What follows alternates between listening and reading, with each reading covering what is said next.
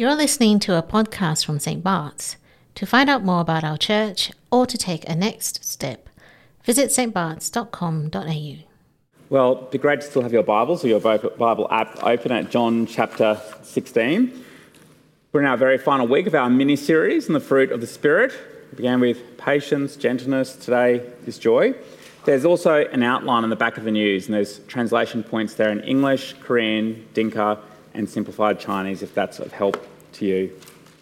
Right now, let's pray and ask the ultimate help. Holy Spirit, we pray this day that you would please fill us with yourself and cause your fruit to ripen in our lives. Love, joy, peace, patience, kindness, goodness, faithfulness, gentleness, self control, and especially this day, joy. In Jesus' name, Amen. Christian joy is not the same as worldly happiness. If you look up the best selling list of self help books on Amazon, you'll find a whole litany of titles focusing on attaining or achieving happiness. Happy life, happy kids, secrets to happiness, how to be 10 times happier. I'm not sure why they stop at 10 times happier and go for 100 times happier, but there you go, it's 10 times happier. Now, I haven't read them all, but I'm confident that the general premise, the general trajectory of those books goes something like this Happiness is the most desirable of all emotions. Who wouldn't want to be happy? Happiness, almost unquestionably, is a worthy goal for your life to be pursued. And the means to happiness is within your reach if you simply look within and apply some effort. It's the pinnacle of emotions, the worthiest of goals within your grasp. Which means that you have the responsibility and the resources to dial up that which leads to happiness and to dial down or exclude those things which impinge on or restrain your happiness. It's why, actually, I think many of the books focus on techniques or approaches to overcome or exclude those things that diminish happiness and techniques and approaches to develop and maximize the sources of happiness. Now, before you think, oh, Adam, you are such a, a killjoy, what do you have against happiness? Are you part of some sort of anti happy establishment or something like that? No, I'm not. I actually like being happy, okay? If you just look at all the photos we post, we're on holidays, they're usually the, the happy ones. We like being happy. I just don't think happiness is a worthy pursuit of your life. There's something better. See, the problem is that if you make happiness the pursuit of your life, if you make it the end goal, not only will you end up feeling it's yours or someone else's fault when you're not happy, but when sorrow or trouble comes, when people are difficult or hard, you'll neither, you either need to exclude it, ignore it, or be crushed by it. Joy is so much better. For joy is not a fleeting emotion that comes and goes in dependence on your circumstances. Joy is not a goal, but a gift from the one whom we make the object of our lives. And joy is not found by looking within, by looking to and delighting in the one who gives it. Joy is the, the fruit of the Spirit of God coming into your life and transforming it from within, right from our hearts. As we've been considering different aspects of the fruit of the Spirit and how to nurture and grow in those, our method has been to consider how we see that fruit on display in the character and the life of Jesus. But I've got to tell you that when I think of Jesus, I don't usually think about him as being joyful. Okay, so loving, peaceful, patient, kind, good, faithful, gentle, self controlled. Yes, I think about all those things when I think about Jesus. But I rarely think about him as joyful. Now, maybe that's just my own baggage. Maybe I'm a party pooper or something like that, or perhaps my mind just always rushes to the cross. But of course, Jesus was joyful. He knew joy, he modeled joy, and he's the giver of joy. In fact, the writer of the letter of the Hebrews said that even for the joy set before him, Jesus endured the cross, scorning its shame, and sat down at the right hand of the throne of God. for the joy set before him. Now, that's not because Jesus was deluded or just spinning a really bad situation or seeking out pain, but there's something else fueling Jesus' joy. This is a, a robust type of joy. And one of the places, which I think is a bit surprising, but one of the places we see that most on display is as he shared a final meal with his friends, warned of his departure, of trouble ahead, and the promise of joy. Joy is so much more than the absence of trouble or a cheerful disposition. Uh, Jesus showed the disciples and he shows us how we embrace the joy he brings. We remember a promise fulfilled, we enjoy our, present love, and rejoice in a permanent victory. So, first, how do we embrace the joy of Jesus? We remember a promise fulfilled. So let's have a look from verse 19 of chapter 16. Jesus said to them, Are you asking one another what I meant when I said, In a little while you will see me no more, and then after a little while you will see me? Very truly I tell you, you will weep and mourn while the world rejoices. You will grieve, but your grief will turn to joy. A woman giving birth to a child has pain because her time has come. But when her baby is born, she forgets the anguish because of her joy that a child is born into the world. So with you. Now is your time of grief, but I will see you again, and you will rejoice, and no one will take away your joy. So let's set the scene here. In John's Gospel, this is part of an extended scene, chapters 13 through to 17, which is sometimes called the farewell discourse. That title, the farewell discourse, is just a fancy way of saying what Jesus said at the final meal that he shared with his friends, with his disciples, before he went to the cross. And by the time we get to chapter 16, the disciples know that Jesus is going, that there is trouble ahead, but also that the Spirit is coming. Or at least that's what Jesus has told them. The mood is somber. The disciples are very confused and they are very afraid. Even as Jesus speaks, it seems they're asking one another, What does he mean? In a little while you will see me no more, and then after a little while you will see me. They can't process what Jesus is saying. Of course, Jesus has been telling them this all along, but just hasn't sunk in. It just hasn't made and still doesn't seem to make any sense. Emotionally, the threat of his impending departure is too much. Intellectually, it's not computing. What do you mean you'll go and then you'll be back? Psychologically, this might not be lining up with their expectations. They're probably expecting some sort of victory, not his absence or something far, far worse. But whatever difficulty they have now making sense of Jesus' words, that's only become compounded as they imminently witness the horrors of his trial and his death. But note what Jesus says in verse 20 Now is your time of grief, but I will see you again, and you will rejoice, and no one will take away your joy. So I want you to note, first note that, that, see, Jesus doesn't dismiss or minimize the grief in any way.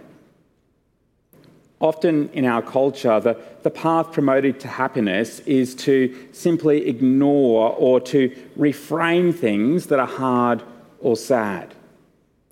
Perhaps at times you've even caught yourself saying to a friend or to a loved one when they've said something, described something that's difficult in their life, saying, Well, maybe it's not that bad. Or maybe you can think about it another way but not Christianity. Christianity doesn't say that you need to ignore or reframe hard things. It doesn't deny the grief or the pain, but says that there is a way to stare it in the face, even sit amidst the mess, and still know a joy that pervades and a joy that lasts. Why? Because that grief, whilst real, will not be final. Jesus says, the path to that joy, a joy promised, centered in Him, that cannot be taken away, will be achieved by his very going away. That there was something so powerful about his going to the cross and in his resurrection that it would change us and the world forever. You will see me no more, and then you will see me again. Your grief will give way to joy. His going is a giving birth to something new and something lasting. That, of course, is the analogy of childbirth that Jesus uses.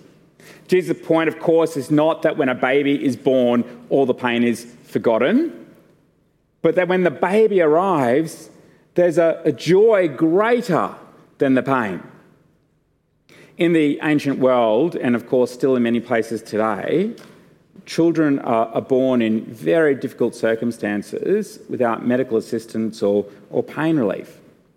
In the ancient world, childbirth wasn't just painful, but was also extraordinarily risky for the woman and for the child. The maternal mortality rates, the rates of women dying in childbirth, was extraordinarily high. The disciples are going to experience the pain of something new being born.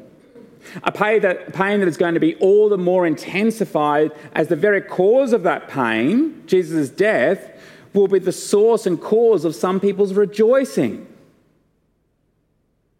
But it will be nothing like the pain that Jesus will bear. Our joy will be born through his death. When Jesus talks about the labour pains, indicating that the woman's time has come, the, the actual word is not merely that the time has come, but that the hour has come. We heard back in week one when Jesus said to his mum at the wedding, My hour has not yet come. But now, in the grief that the disciples feel and the pain which Jesus will bear, the hour has arrived. What is that hour? The crowning glory of his life, making way for salvation through his death. Through his death and triumph over the grave. Jesus did it. Jesus did just as he promised. In a little while you will see me no more, and then after a little while you will see me. You will rejoice with a joy that cannot be taken away. So, can you see the implications of this? That if you are a Christian, you do not need to do anything to create or earn that joy. It is a joy given to you and made possible through what Jesus has done. We embrace that joy as we remember the promise fulfilled and the future hope that we grasp. So often, when things are hard or facing uncertainty, I want to put joy on hold and wait till things are resolved. But the joy that we're promised pervades through all in the knowledge that things won't be resolved ultimately until He comes. If you're a Christian, you have a joy that cannot be taken away, it's permanent, even amidst the, the hardest things of life. The most difficult things we witness, experience, or long for, we can know a joy that is lasting and pervading because it's dependent upon something already achieved. And as sure as Jesus died and rose, we too can be confident that we'll see him again soon. I suspect, I've got a hunch that one of the reasons that we can sometimes struggle with joy and that I can struggle with joy to experience the joy that the Spirit longs to actually ripen our lives is not only because we can search for joy and happiness in promises of things that don't really last, but also because we simply forget the promise fulfilled of the one who is forever. John Bergen, who was my very good friend and our brother in Christ, who went home to the Lord earlier this year. If you ever knew John, you'd know that whenever you greeted him and you said, Hello, John, and you said, How are you? he would always, without fail, respond with rejoicing. And then he'd lean in and say, You know why, don't you? And he'd say, Because I'm rejoicing in the Lord. John knew a joy that was permanent because what Jesus achieved was permanent. I have to tell you, I have to be honest, that sometimes when I'd greet John and say, How are you? and he'd say, rejoicing. And then he'd say, You know why, don't you? Sometimes I just want to fast forward through and go, Yes, John, I know why. You've told me so many times. But John was so wise and knew that both his heart and mine needed a constant reminding of the source to which our joy is anchored.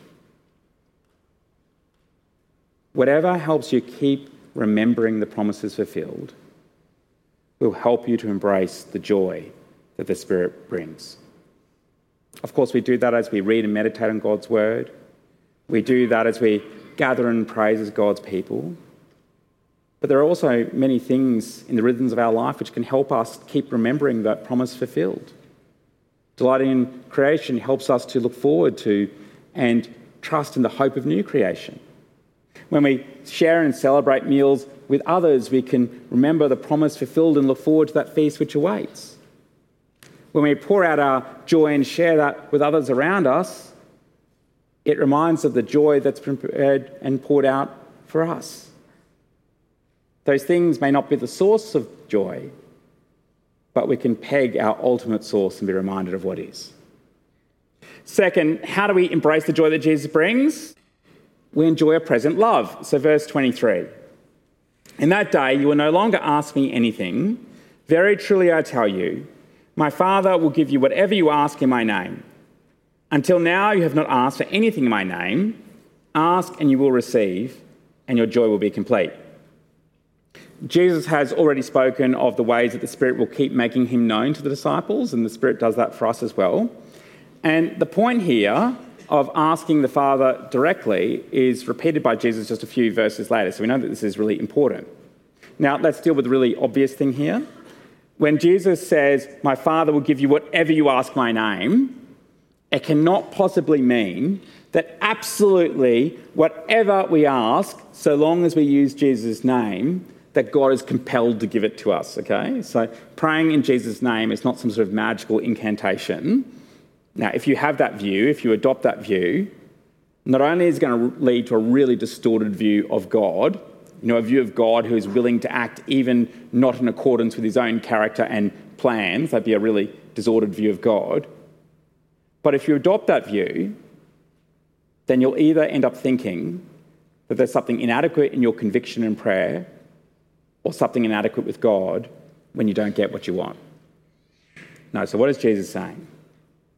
That even though he is going, in fact, it is because of his going to the cross that they and we can enjoy a deep and pervading relationship with God through him. Sure, they will no longer ask Jesus anything in the sense that he won't physically be there, but the relationship with God, Father, Son, and Holy Spirit, will be more alive than ever the Father answers their prayers. The Father answers our prayers. When we pray in Jesus' name, we're recognizing that we belong to Him, we exist for His glory. So, of course, God answers our prayer in accordance with His will and in the name of the one whom we pray. I think so often we get caught up in the, the content of our prayer and just forget that prayer is the one of the very means by which we embrace His joy. As we pray, we experience and enjoy His present love. We can do that right now. We see that intimacy in verse 27. The Father Himself loves you. He loves you because you have loved me and have believed that I came from God. It's a pretty common frustration nowadays that when you ring up a company to get some sort of help, not only does it actually feel pretty impossible to get to speak to a real person, you navigate through a mind bending maze of automated prompts, and then so often you get to a person, and when you finally get to them, you only discover that they're not empowered to actually help you. Imagine if you dialed up and you got straight through to the CEO. Jesus says that his death and resurrection are breaking open a way that we might have direct relationship with God unimpeded by sin because he has overcome it. That's what's available to us as we put our trust in Jesus. Throughout my life, I think one of the most forming experiences as a follower of Jesus has been witnessing brothers and sisters in Christ who, right in the thick of anguish and trouble, respond time and time again, almost by default, but I know it's well worn faithfulness. But they respond almost by default by plunging themselves into prayer. Not to score points, not mere ritual, but that even amidst that trouble, to delight and enjoy the love of God. I remember one night at home hearing Giovanna, our youngest, calling out from, from bed. She was having trouble sleeping. She'd had some really bad dreams. And so she was scared.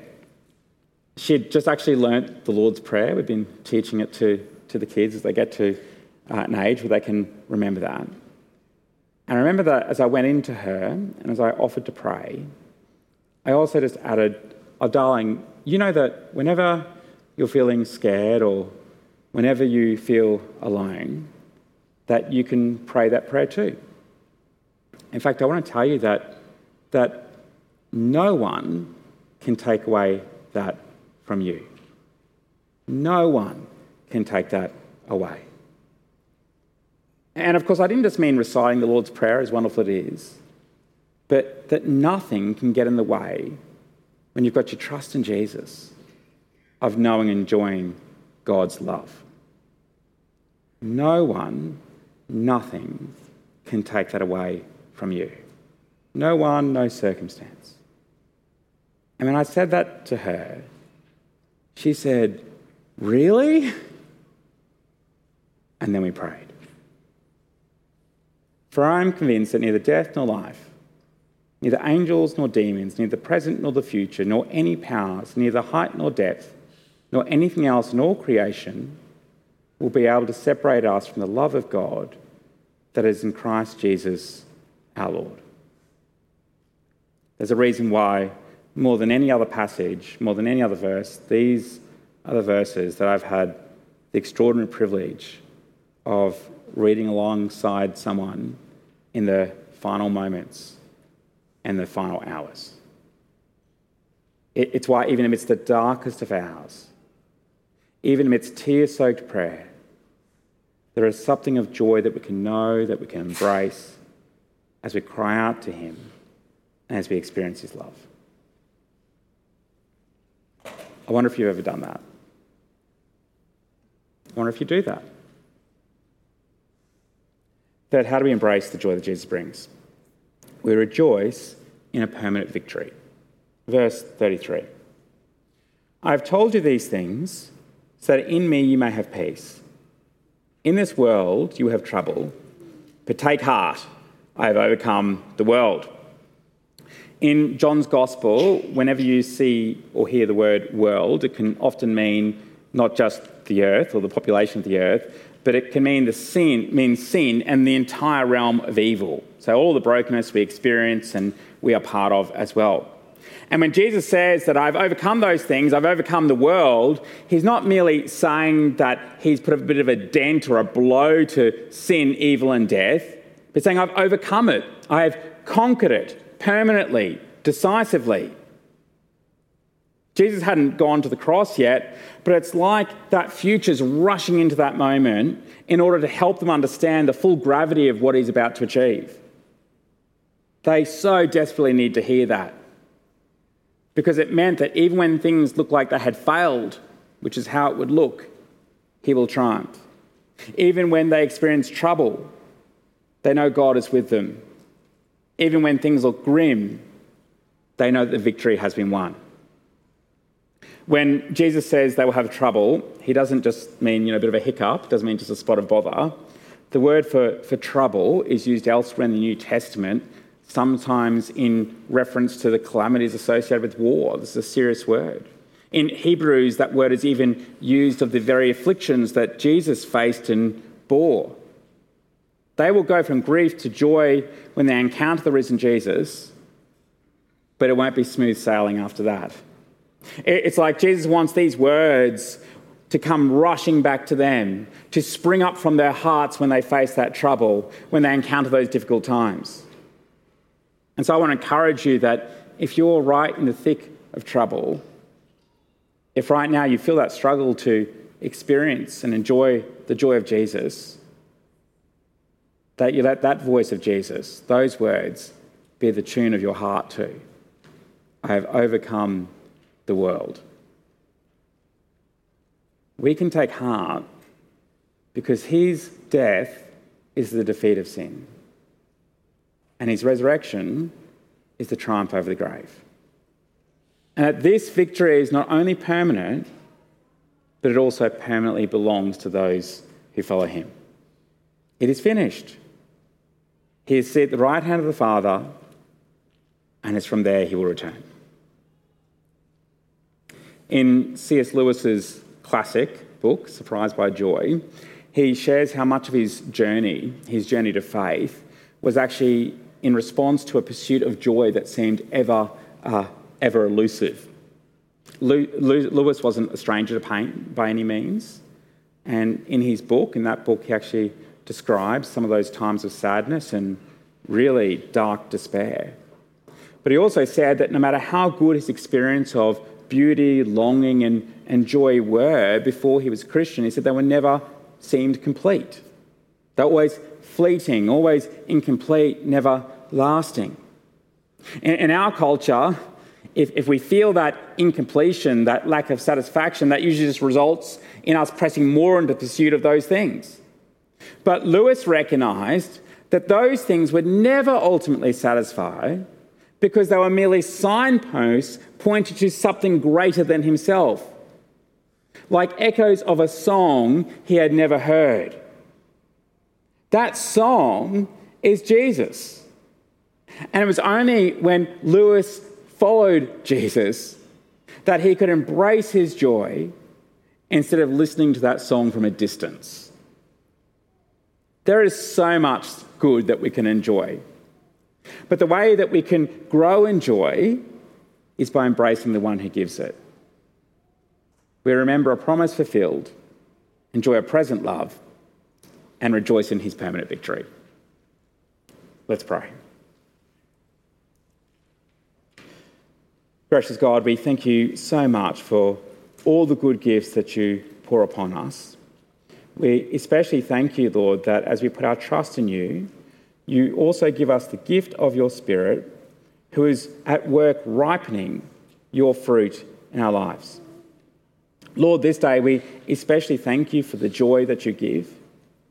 Lord, we thank you for a joy that is anchored to Jesus in in who He is, what He's done, what He's promised to do, and how we praise you, Lord, that nothing can take that joy away. Lord, we pray that you would help us to really embrace that joy. Lord, we thank you that even amidst trouble, disappointment, unfulfilled longings, and sometimes just mess, that we can still run to you that we can remember the greatest promise ever fulfilled, that we can enjoy a present love in relationship with you, and that we can also sincerely rejoice in the permanent victory that has been won. In Jesus' name, Amen. This has been a podcast from St. Bart's. To learn more or to take a next step, visit stbarts.com.au.